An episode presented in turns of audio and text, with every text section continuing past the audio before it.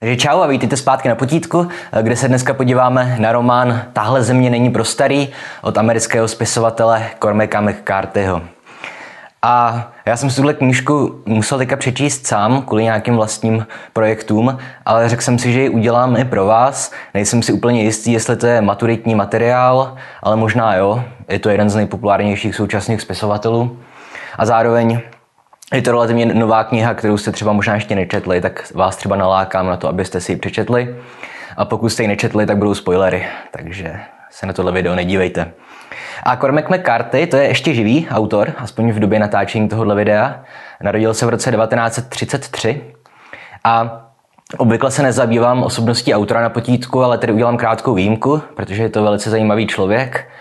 On vlastně připomíná v mnohem Milana Kunderu, že žije v ústraní a straní se novinářů a odmítá podávat výklady svých děl a má i některé podobné názory s Kunderou. No. Tady ten jeho asketický skoro až život trošku narušil taková zajímavá událost, kdy asi v roce 2007 e, poskytnul rozhovor Oprah Winfreyové, že to je jedna z nejpopulárnějších amerických novinářek, má vlastní talk show, je to jedna z nejmocnějších žen na světě v tuhle chvíli, alespoň mimo politiku. Má obrovský vliv na, na společnost, alespoň americkou. No a to, že McCarthy dal rozhovor právě Oprah ve své době vzbudilo celkem pozdvižení. Jeden český kritik to přirovnal k tomu, kdyby se Milan Kundera objevil v banánových rybičkách Haliny Pavlovské. Ale ten rozhovor se moc nepovedl, mám dojem, jo, ptal se ho na takové hodně bulvární věci, které asi zajímají publikum, ale pro nás jako literární vědce nejsou moc užitečné. Jako prostě kdo ho inspiroval k napsání které knížky a jak se prodávají ty jeho knihy a tak dál. A pokud vás zajímá skutečně osobnost s Cormaca McCarthyho, tak je lepší uh, zkusit podcast Lorence Krause. Ten podcast se jmenuje Origins a je to trošku zdlouhavá práce, protože pokud znáte Lorence Krause, tak víte, že to je vlastně vědec, že to je fyzik teoretický, velice úspěšný ve vědě, ale zároveň píše i populární naučné knihy o fyzice. A on se seznámil s McCartym, protože on si to jako četl rád ty jeho knížky o fyzice, ale říkal mu, že si to nedá číst. A tak mu nabídl, že mu bude dělat editora aby to bylo čtenářsky atraktivnější. A tak se tihle dva zpřátelili. No a Lorenz Krauss má teda podcast The Origins, kde většinou mluví o hodiny a hodiny o vědě a o astrofyzice, ale jsem tam utrousí nějakou historku o McCartym. Mně se nejvíc líbilo, eh, jo, protože McCarthyho romány jsou extrémně krvavé a pesimistické, ale Kraus právě říká, že McCarthy je pravý opak, že se pořád směje a, a vtipkuje. A on mu prý řekl, kdysi, cituji, eh, jsem pesimista, to ale není důvod být mrzutý. Což mě přijde docela fajn. Ale už teda jsem mluvil o McCartym jako o člověku dost dlouho. Takže co se týče jeho tvorby, napsal toho spoustu, v tuhle chvíli možná nějakých 15-16 románů, možná o něco méně, nejsem si jistý. Um, a žánrově Jo, pořád jako žijeme v postmoderní době, takže žánry jsou takové dost relativní, ale píše různé thrillery, westerny, napsal i postapokalyptický román Cesta, myslím 2007 vyšel. Taky se zároveň řadí do toho proudu té takzvané jižanské gotiky. Jo, o tom jsem mluvil už v souvislosti s Nickem Cavem. To jsou takový dědicové Edgara Alana Poua nebo Williama Faulknera, kteří píší ty hororové historky zasazené do toho velice specifického prostředí toho amerického jihu, především zemědělského. Jo, ale zmiňoval jsem, jo, postmoderní autor zároveň. Často třeba McCarthyho srovnávají s filmy Quentina Tarantina, že, že se tam hodně zlehčují nebo relativizují nějaké morální hodnoty a je tam možná až jako nepřiměřená míra násilí, případně používají jo, nějaké postupy brakových žánrů. Zmiňoval jsem konec konců thriller nebo western nebo post-apo. To obvykle nejsou žánry, které by se používaly ke psaní hodnotné literatury nebo k natáčení hodnotných filmů, ale opět tohle je jeden ze znaků postmoderní literatury. Jo, že používáme brakovou, brakové žánry k tomu, abychom jejich prostřednictvím sdělovali nějaké hlubší myšlenky nebo odkazy na klasické autory ale tím, že použijeme tu žánrovou literaturu, tak zároveň ty knihy jsou dostupné i, i čtenářům, kteří od toho nečekají nic jiného než zábavu. Takže to je win-win. Eh, získal řadu ocenění McCarthy, eh, podle Timesu je to jeden ze sta nejlepších spisovatelů. Velice vlivný literární kritik Harold Bloom ho označil za jednoho ze čtyř nejlepších angli- angloamerických spisovatelů 20. století a získal v roce 2007 Pulitzerovu cenu za román Cesta. Jo, nemá Nobelovku, ale teďka mluvím jenom za sebe, ale já osobně, ač mě současná literatura jako tak moc nezajímá, tak se aspoň snažím číst vždycky ty autory, kteří získají Nobelovu a Pulitzerovu cenu a u mě Pulitzerova cena to vyhrává v posledních letech. Že mně přijde, že tam furt jako má větší vliv literatura, že zatímco u Nobelovy ceny tam někde na pozadí pořád cítím politiku a snahu vždycky to dávat autorům z různých zemí a podporovat třeba nějaké dizidenty a tak. Takže pro mě ta Pulitzerova cena má v tuhle chvíli asi větší hodnotu než Nobelova cena za literaturu. No, eh, jak jsem říkal, napsal toho spoustu. Obecně asi uznávanější jeho romány jsou třeba Strážce sadu nebo Krvavý poledník, případně ta zmiňovaná cesta. Ale já jsem se rozhodl, že udělám tahle země není pro starý, a to ze dvou důvodů.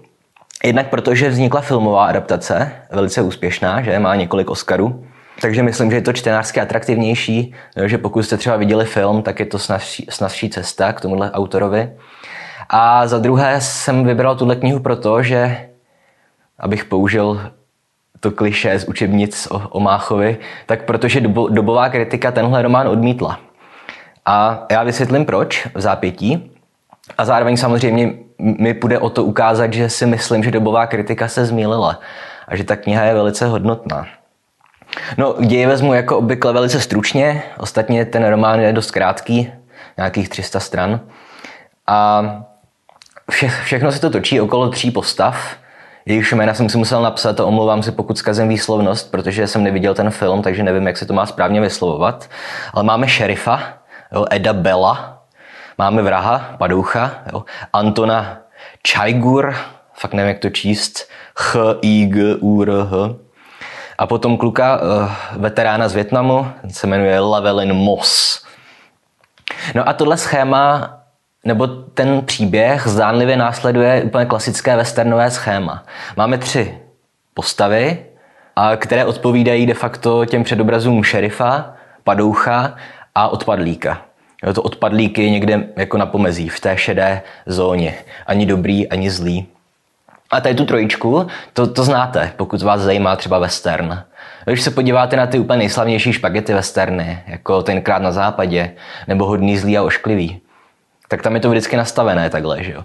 Už ten název hodný, zlý, ošklivý, tam je to jasné. A v tenkrát na západě, pokud jste viděli, že tak máte toho padoucha, už nevím, jak se jmenuje, pak máte toho kladěse nebo harmoniku a pak je tam ještě zase ten člověk na pomezí. Myslím, Cherokee mu říkají, Jo, že on nemá jako nějaké morální hodnoty, ale zároveň, když na to přijde, tak je schopný udělat správné rozhodnutí.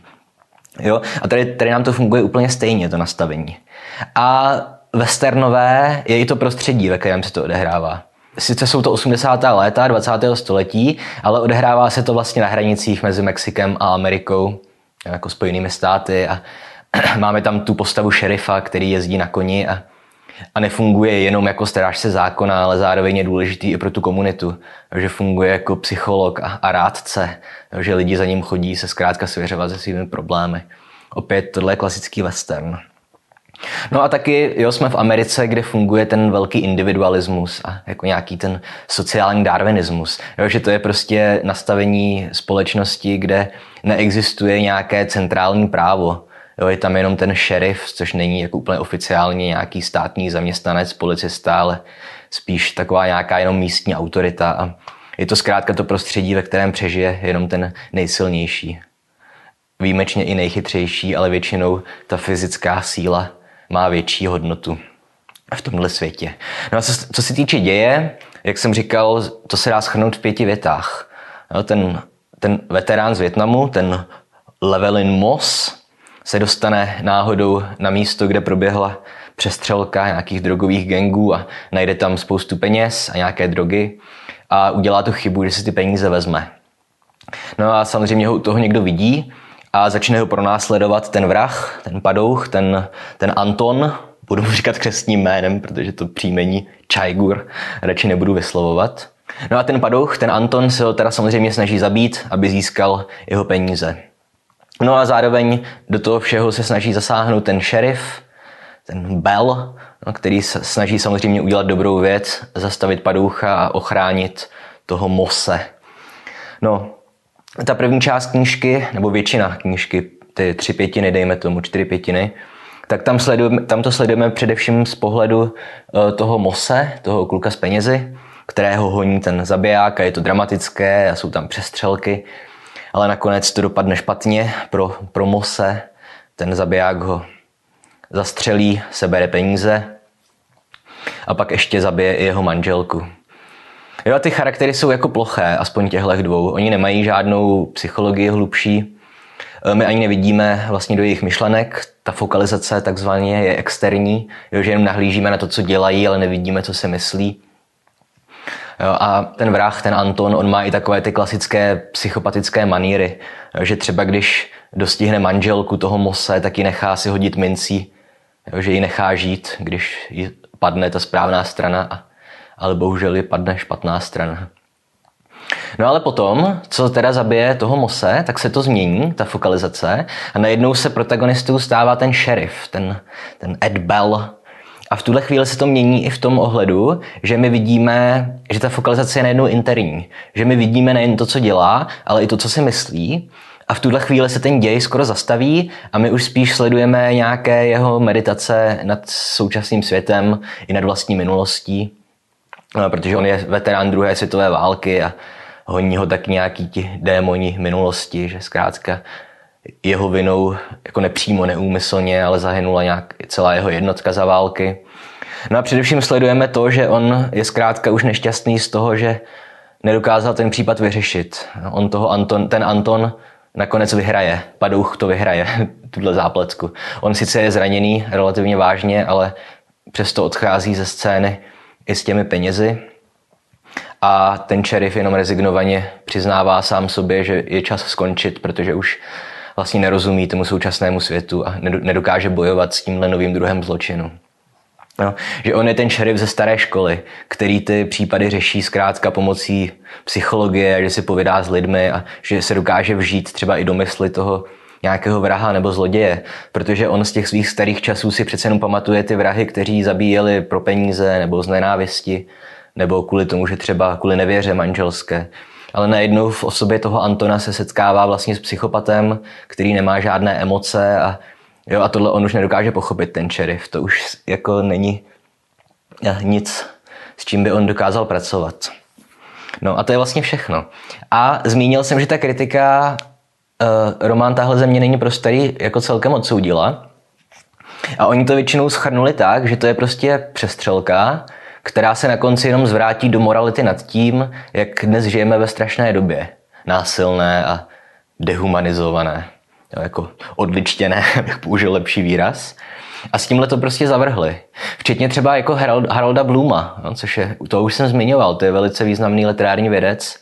On je teda odborník hlavně na Shakespearea, ale to je jedno. No a mně přijde, že ta kritika jako přehlédla celkem důležitý fakt, Totiž, že podle mě tady nejde o nějakou kritiku současné společnosti, jako která nemá morálku a chybí lidství a mezilidské vztahy. Ale podle mě se tady zkrátka v osobě toho šerifa jako vrací opět se omlouvám za to slovo, ale archetypální nějaký příběh, nějaká archetypální situace, totiž situace starého člověka, který nerozumí současnému světu. Jo, a můžeme si úplně zase projít jako celé dějiny moderní literatury evropské. Jo, podívejte se na Shakespeareova krále Líra. Jo, kdysi mocný vládce, ale teďka už jenom stařec, se kterým zametají ty jeho dcery a, a ty jejich manželé a on už se v té situaci zkrátka nedokáže orientovat. Nebo co má může být bližší než Shakespeare, tak třeba Hemingway a Stařica moře. Na, toho už jsem taky dělal video, můžete si ho pustit, pokud jste to ne, nečetli, tu knížku. Ale to je úplně stejná situace. Totiž starý muž, který kdysi býval jako výborný v tom, co dělá, ale už se nedokáže přizpůsobit té současné společnosti. Jo.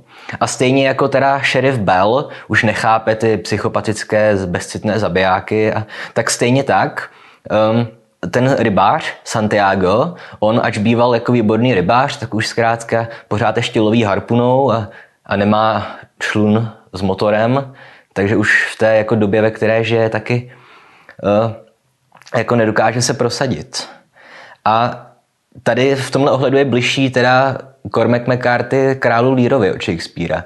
Protože jo, pokud si četli všechny tyhle tři knížky, o kterých mluvím, tak Stařec a moře přeci jenom končí jako optimisticky. Že ten Santiago pořád ještě v sobě najde nějakou sílu a chce pokračovat v tom, co dělá.